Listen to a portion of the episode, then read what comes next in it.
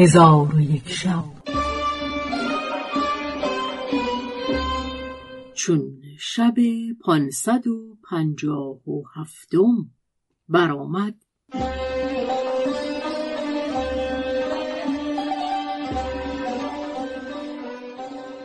گفت ای ملک جوانبخت سندباد بحری گفت چون من از غرق خلاص گشته به جزیره در آمدم. بدین حالت در جزیره همی گشتم تا هنگام شام شد و تاریکی شب جهان فرو گرفت. در آن جزیره نه آوازی شنیدم و نه کسی دیدم و از بسیاری رنج و تعب و قایت حراس و بیم مانند کشتگان بودم.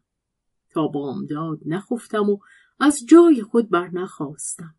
چون بامداد شد برخواسته از کنار نهر آبی همی رفتم تا به سرچشمه برسیدم. در آنجا شیخی نیکو منظر دیدم که نشسته و برگ درختان به خود بسته. با خود گفتم شاید این شیخ از غرق خلاص شدگان باشد که بدین جزیره در آمده. آنگاه بدون نزدیک گشته و او را سلام دادم. به اشارت جواب داد و سخن نگفت. گفتم ای شیخ سبب نشستن تو در این مکان چیست؟ سری جنبانیده آهی کشید و افسوس و حسرت آشکار کرد و با دست اشارت کرد که یعنی مرا بر دوش خود گیر و از این مکان برداشته به آن سوی نهر بگذار. من با خود گفتم اگر به این شیخ نیکویی کنم و از این مکان برداشته بدانجا که می‌خواهد بگذارم شاید ثوابی از بهر من باشد و به پاداش آن خدای تعالی مرا گشایشی کرامت فرماید. در حال پیش رفته او را به دوش گرفتم و به مکانی که اشارت کرده بود بردم. آنگاه گفتم فرود آن شیخ از دوش من به زمین نیامد و پاهای خود به گردن من در پیچی به پاهای او نظر کرده. دیدم مانند چرم گاو میشست. از او به بیمندر شدم خواستم که از دوش خیش بیاندازم پاهای خود به گردنم سخت در پیچید و همی خواست که مرا بکشد. جهان در چشمم تاریک شد و چون مردگان بی خود بیافتادم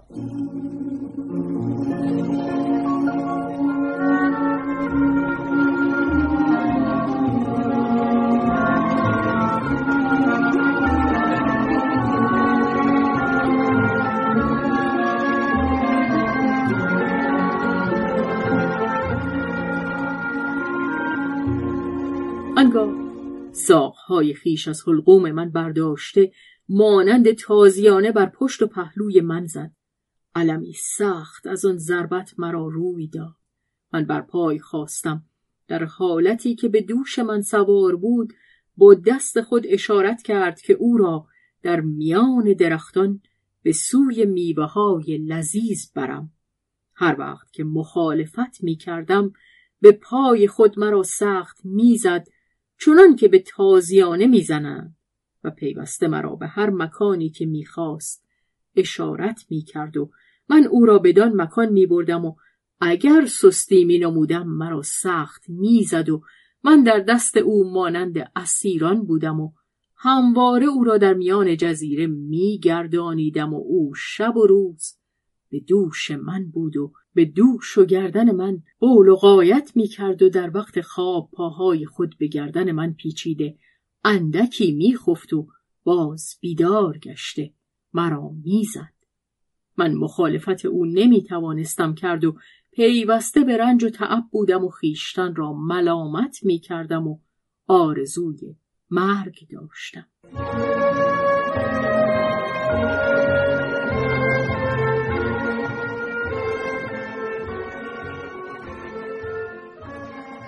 دیرگاهی. بدین حالت رنج بردم تا اینکه روزی از روزها در جزیره به مکانی گذشتم. کدوی بسیار در آنجا بود. پاره ای از آنها را خشکیده یافتم. کدوی خشکیده بزرگی از آن کدوها بگرفتم و سر او را گشوده میان او را توهی کردم. آنگاه به پای درخت انگور آمده با فشرده انگورش پر ساختم و سر او را محکم کرده به آفتاب گذاشتم. چند روزی بر او بگذشت تا اینکه شراب ناب شد. من همه روز از آن شراب میخوردم. او به دست خود اشارت کرد که این چیست؟ گفتم این چیزی است که قلب را قوت دهد و خاطر را مسرت افزاید. پس من شراب خورده مست شدم و آن پلید را برداشته در میان درختان به این سو و آن سو میدویدم. چون مرا نشعه مستی کامل شد برقصیدم و بخواندم و نشاط کردم. پلیدک چون مرا بدین حالت بدید به اشارت از من بخواست که از آن شراب بنوشد.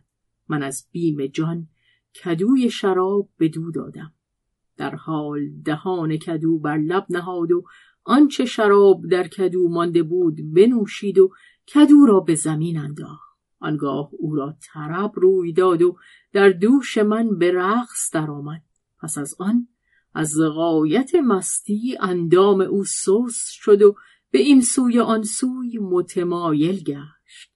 چون مستی او را دانستم و سستی او را دیدم دست برده پاهای او را بگرفتم و از گردن خود گشوده او را به زمین انداختم.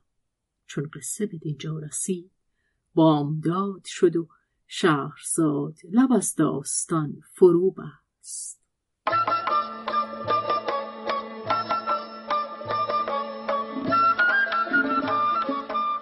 قصه گو شهرزاد فتوهی تنظیم مجتبا میرسمی